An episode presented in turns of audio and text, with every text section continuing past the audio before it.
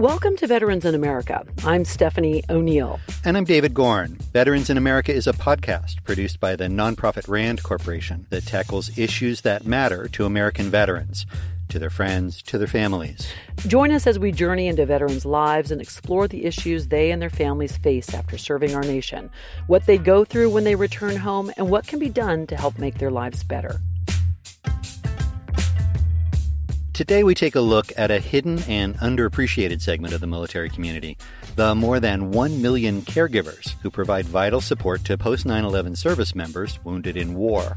These military caregivers are family members and friends of veterans who provide a range of indispensable services that save the nation millions of dollars in both long term care and health costs. The RAND Corporation took a deep dive look at this population in its 2014 Hidden Heroes study. They found for one out of five, it's a full time, 40 hour a week job or more. The overall societal value of the care provided is about $3 billion a year. Yeah, that's billion with a B. Terry Tanielian is a RAND Corporation behavioral scientist and co author of the Hidden Heroes study that found post 9 11 caregivers differed dramatically from all other caregivers. One major way civilian caregivers and those caring for vets from pre 9 11 wars are largely adult children caring for their parents.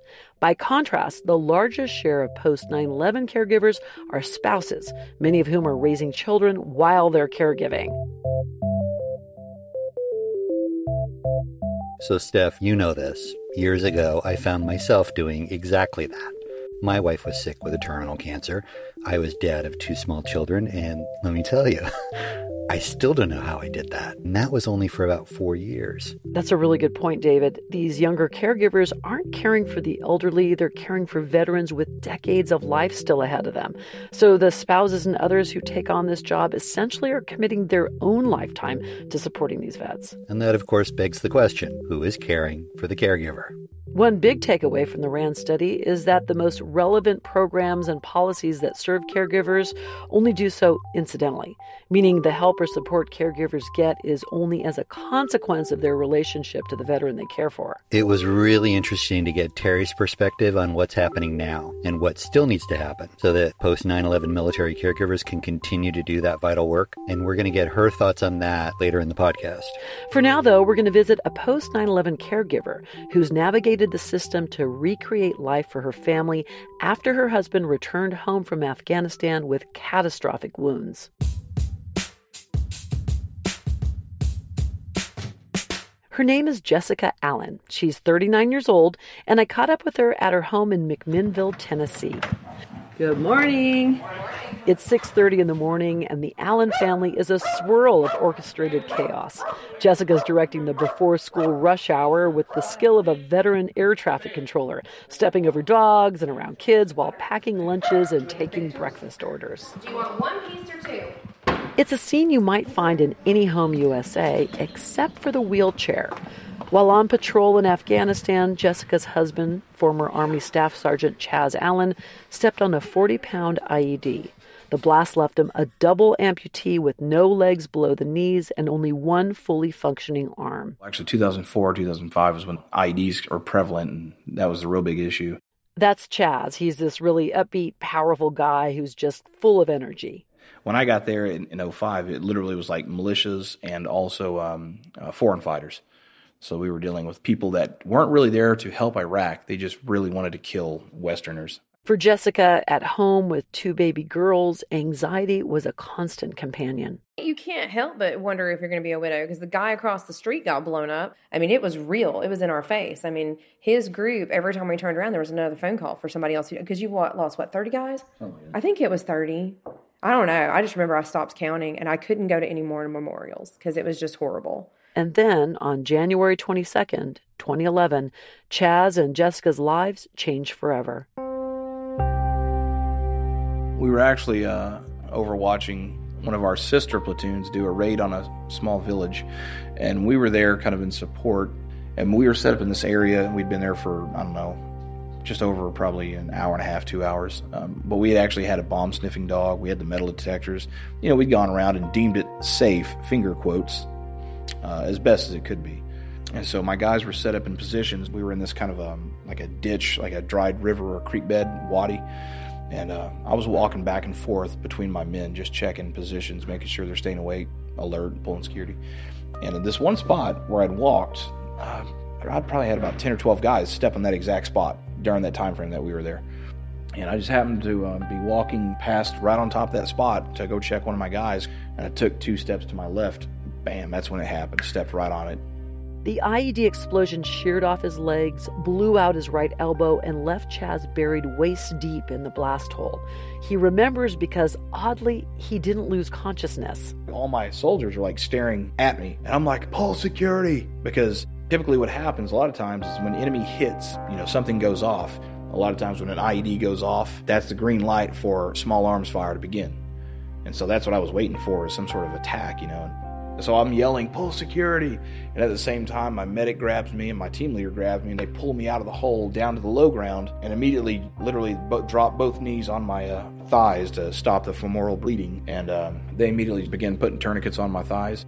Amazingly, Chaz remained alert enough to radio his own injuries to the medevac helicopter. Within about 24 hours, he was back in the United States in surgery at Walter Reed Army Medical Center in Washington, D.C., and he stayed there for months, undergoing numerous surgeries and rehabilitations. Jessica was at home when she learned that Chaz had stepped on a bomb. I was actually working on a tax return, and I had it set up to where if something if Chaz was catastrophic, that they would call my mom first, so that way my mom could be with me. And so my mom knew that if the army called, it was bad. And so my mom went into shock, and luckily my sister was there. So then my sister calls and she said, The army just called. What does this mean? Because mom is literally in shock. And so I was like, That means that Chaz is more than likely going to die. The Army flew her from Tennessee to Walter Reed, and when she walked in his room and saw Chaz awake, relief and gratitude washed over her. I mean, he could have been a quadruple amputee. He could have been paralyzed. He could have been on a feeding tube. He could have been brain dead. He could have, I mean, there are so many things that on that floor room to room to room, we're seeing it live. So you go into our room and we are missing a couple of legs and an elbow. We got mental facilities intact. I didn't care. But while the military teaches you to brace for death, it doesn't prepare you for a lifetime of caregiving. I got that phone call, that phone call out of the dark uh, when life was just moving forward, that Bob had been hit by a roadside bomb. They had told me originally he'd taken shrapnel to the brain and he was going into surgery. It wasn't clear if he would make it. Lee Woodruff became a national advocate for military caregivers after her husband, Bob Woodruff, a longtime war correspondent and newly appointed anchor of ABC World News Tonight, nearly died in Iraq. Good morning, everyone. We have to begin today with some news that has hit close to home for all of us here at ABC. Our World News Tonight co anchor Bob Woodruff and his cameraman Doug Vogt were reporting today from Taji, Iraq, when their convoy was hit by an IED. What more? Woodruff's armored vehicle hit a roadside bomb in late 2006. The blast caused a traumatic brain injury that required a long and arduous course of physical and cognitive therapy. Adrenaline is this incredible thing, and it's coursing through your body when you first get the news. The couple had four young children at the time Bob was wounded, and Lee, a freelance journalist and now best selling author, recalls falling into a netherworld between the life she expected and the life war served up. Among the first lessons she learned, you're not allowed to grieve as a caregiver. You're not allowed to grieve in our society because you're supposed to be so lucky that they're alive. And so you negate that grief. And I think that creates so many issues for caregivers, whether it's ulcers or migraines or cancer or all of the things that caregivers are so much more prone to. RAND researcher Terry Tanielian says those most susceptible to these problems are the post 9 11 caregivers. And it's well known, she says, that the caregiver's mental and physical health is key to the veteran's well being. There are studies that have demonstrated that if you support the caregiver, it helps improve the outcomes of the care recipients. It's the old oxygen mask, you know, analogy. Again, Lee Woodruff. For when the plane's going down, if you don't put it on yourself first and get the oxygen, you're not going to be able to help anybody else around you. But finding that time can be challenging. That's especially true for the two out of three caregivers to post 9 11 vets who, like Jessica, also work outside the home. Each morning before the Allen girls are awake, Jessica's up, dressed for work, and helping Chaz with his daily routine. I get his bath set up for him, make sure everything is within reach. To make sure he can get in and out, helping with transferring, helping with the legs. It all depends on what's going on. Like the dressing, he can't button buttons because he can't bend the elbow. And you know how hard it is to button a button with one hand.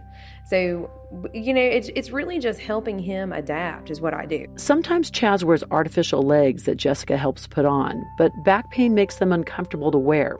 So you'll typically find him in his lightweight sports wheelchair.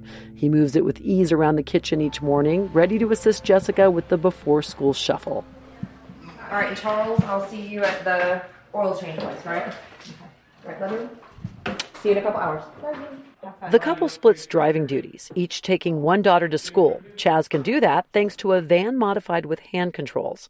This morning's schedule has dad taking 13 year old Ryan to her school, while mom drives about 15 minutes in the opposite direction to drop off 16 year old Darren.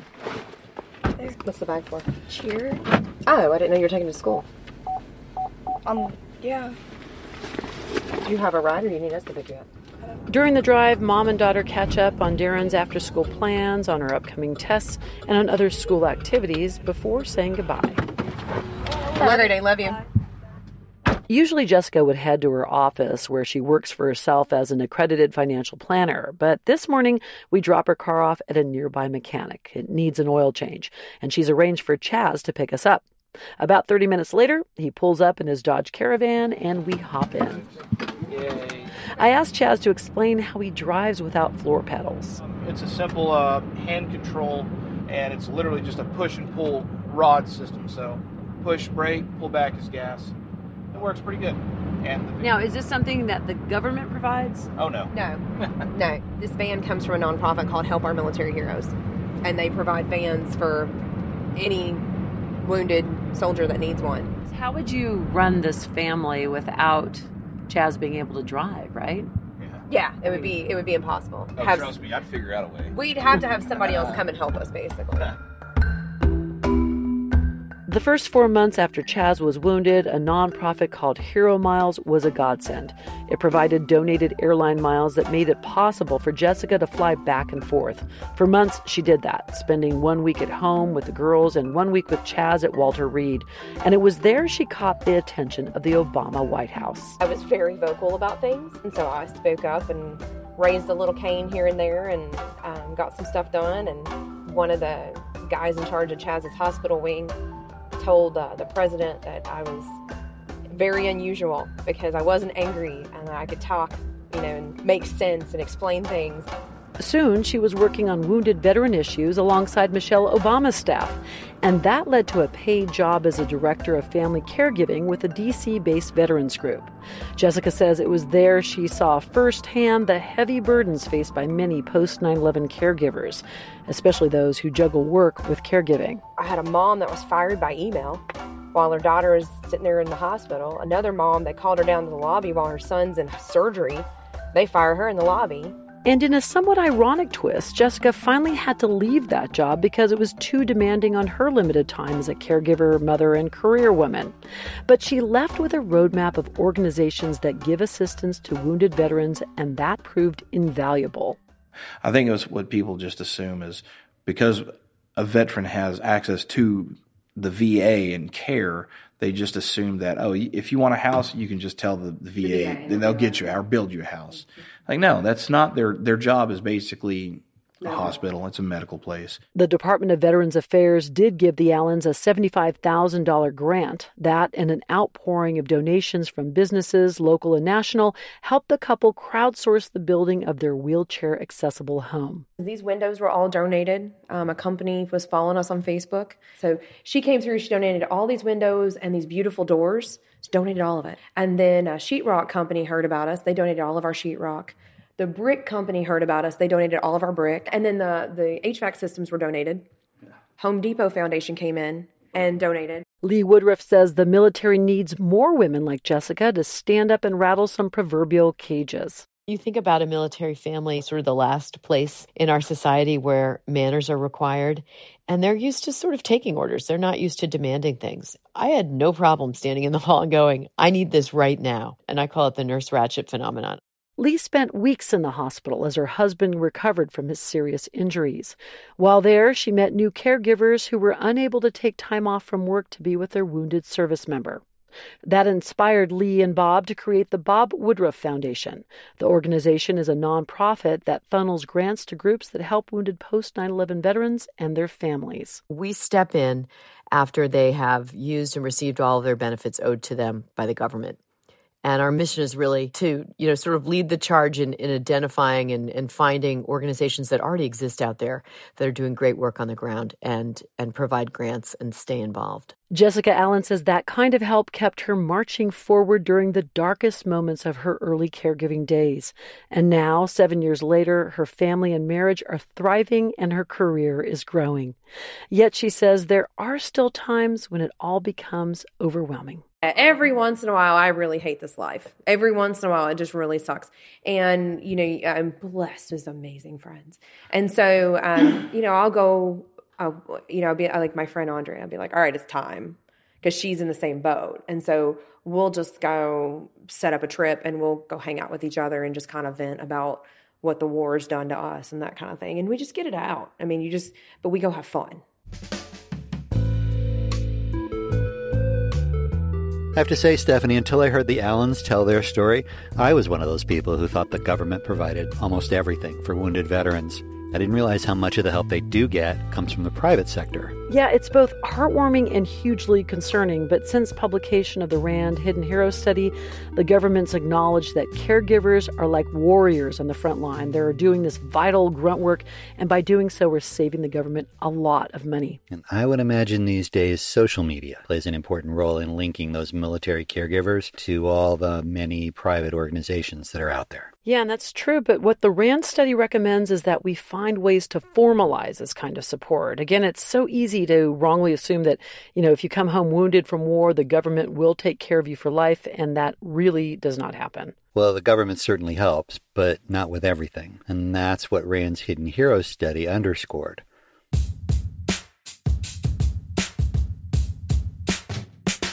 And joining us now is the RAND Corporation's Terry Tanielian. She is co author of Hidden Heroes, the nation's largest ever study of military caregivers. Welcome, Terry. Thank you for having me. It's pretty amazing to me that there hasn't been a study like this done before your study. No, there hadn't been.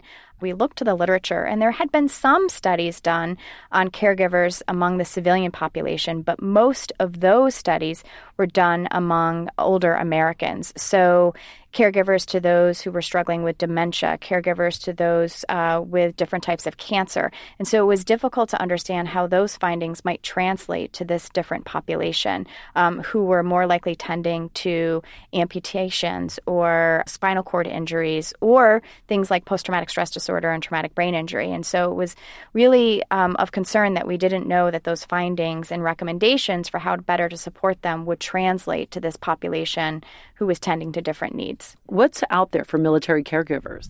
So, when we did the study in 2014, we really did try to understand the full landscape of programs, policies, and resources to support caregivers. So, we started off by just doing some generic searches to look at the programs and resources for caregivers in general.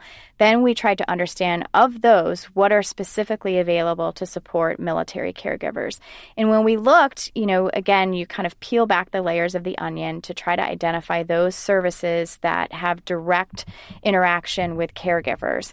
And we went from a list of like 500 down to a list of about 120 organizations. And then we tried to understand to what extent are those types of programs um, available and accessible to military caregivers based upon their needs and based upon their characteristics. The majority of caregiving resources and programs are really designed to support caregivers to individuals who are aging, and they come about through um, our policies and programs, the federal government as well as the state governments, and in, even in some counties to support older Americans. And so they are really focused on supporting caregivers of individuals with dementia, Alzheimer's, etc.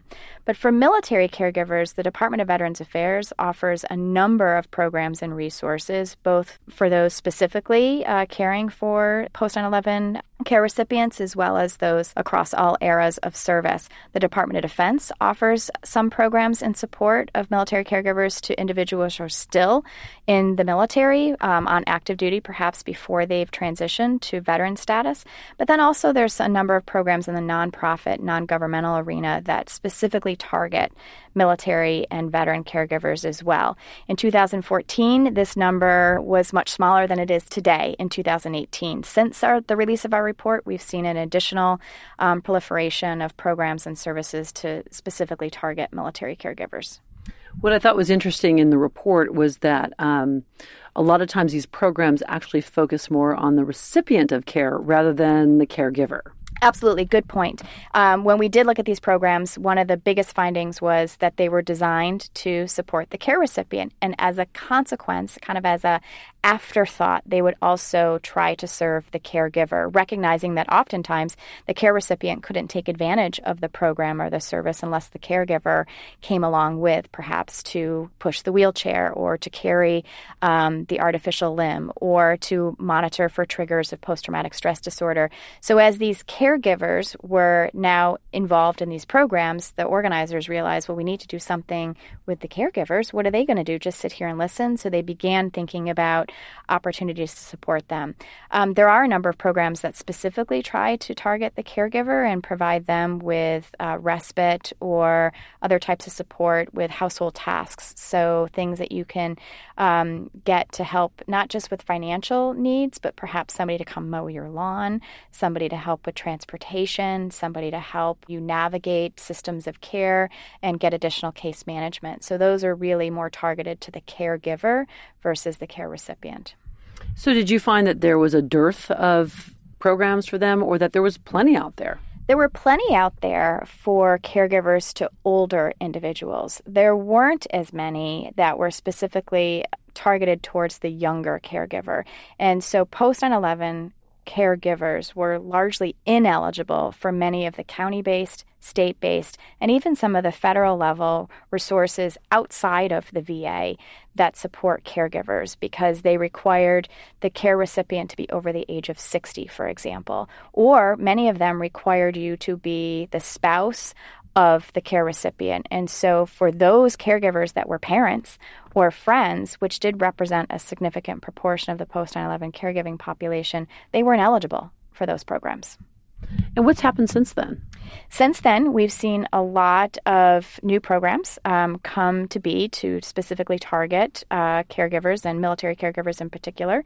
We've also seen the introduction of new legislation to expand um, existing programs within the VA to not just focus on the post 9 11 caregiver, but to open up the program of comprehensive assistance um, to other eras of service as well. So we're starting to see an expansion and a change in some of the eligibility criteria for programs to support caregivers.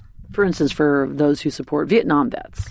Correct. Um, the VA Mission Act was recently signed um, and will be implemented and hopefully um, funded. And over time, over a two year time period, the VA will be expanding that program to cover caregivers to veterans of all eras. What are some of the ways your report has changed military caregiving in America? Soon after the release of our report, we saw that the Department of Defense instituted a brand new program to support uh, caregivers um, through peer uh, support. We saw the um, implementation and creation of a new online peer support network called the Military Veteran Caregiver Network. So, another opportunity for caregivers to connect with each other, um, share stories, and share resources. So, we saw new programs created. We saw the introduction of major pieces of legislation that sought to implement some of our recommendations. Uh, we also saw new programs specifically designed to provide workforce and workplace accommodations for caregivers. The Elizabeth Dole Foundation, the Rosalynn Carter Institute for Caregiving, they've kind of taken additional efforts to expand the programs that they were implementing. Sesame Workshop is now also trying to um, devise and create content uh, to support the youth within military caregiving families. So we've seen quite a number of initiatives and efforts designed to really expand how we can better support caregivers in our communities.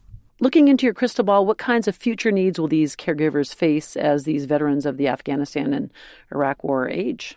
one of the striking findings um, in our work was the percentage of parents who were performing caregiving roles. And if we know one thing for certain, we are all going to age. And as those parents age, their ability to serve as the caregiver um, may diminish. And so we will need to find caregiving substitutes for those parents to continue to care for the needs of their children of the post 9 11 era. Um, we do know the age of the post 9 11 care recipients is also younger, and they can expect to live for decades um, with some of these conditions. And so we need to think long term about how we're best able to support them as a nation. Do are there other family members? Uh, do we need to think about other institutional um, facilities that are going to be needed when parents aren't available to care for their um, adult children? We don't know what the answer is to that. We don't know what the answer is to that. Again, you know, we need more studies to kind of track the longitudinal aspect of the caregiving journey, so to speak. Um, but making sure that we've got continuity in caregiving for the post 9 11 care recipients is going to be really critical. And we also know that um, there's a strain uh, in these families and a strain on these marriages. And so, for even those caregivers who are spouses, they're at increased risk for marital dissolution. And so, how can we better support the marriage? How can we support the family? Um, how do they navigate that dual role of being a partner um, and continuing to have an intimate personal relationship while also being a caregiver, uh, which can seem more like a parenting uh, relationship than a partner based relationship. So, how do we support them to make sure that they stay healthy long term so that they can, you know, both thrive within the relationship? Is there anything that citizens can do to make sure that there are programs that uh, serve caregivers and the, the military service person? I would say that I think it's incumbent upon all of us to know our neighbors. And so to know whether or not there are caregivers and care recipients in your community and how you can support them individually, but also how you might be able to get engaged and support the organizations that are trying to help caregivers directly. There are new initiatives, there are hidden hero cities now all across um, America that are trying to do more on the local level to support caregivers and their care recipients. And so there are multiple ways that individuals can get involved. Terry Tanielian, Senior Behavioral Scientist with the RAND Corporation, thank you very much. Thank you, Stephanie. Veterans in America is a podcast produced by the RAND Corporation, a nonprofit research organization developing solutions to public policy challenges to help make communities throughout the world safer and more secure, healthier, and more prosperous. We would like to thank everyone at the RAND Corporation and our stellar engineer, Kevin Ferguson. Our theme song is called Too Cool. It's by Kevin MacLeod. You can find more music at his website, incompetech.com. He also produced the interstitial music used in this week's episode. For Veterans in America, I'm David Gorn. And I'm Stephanie O'Neill.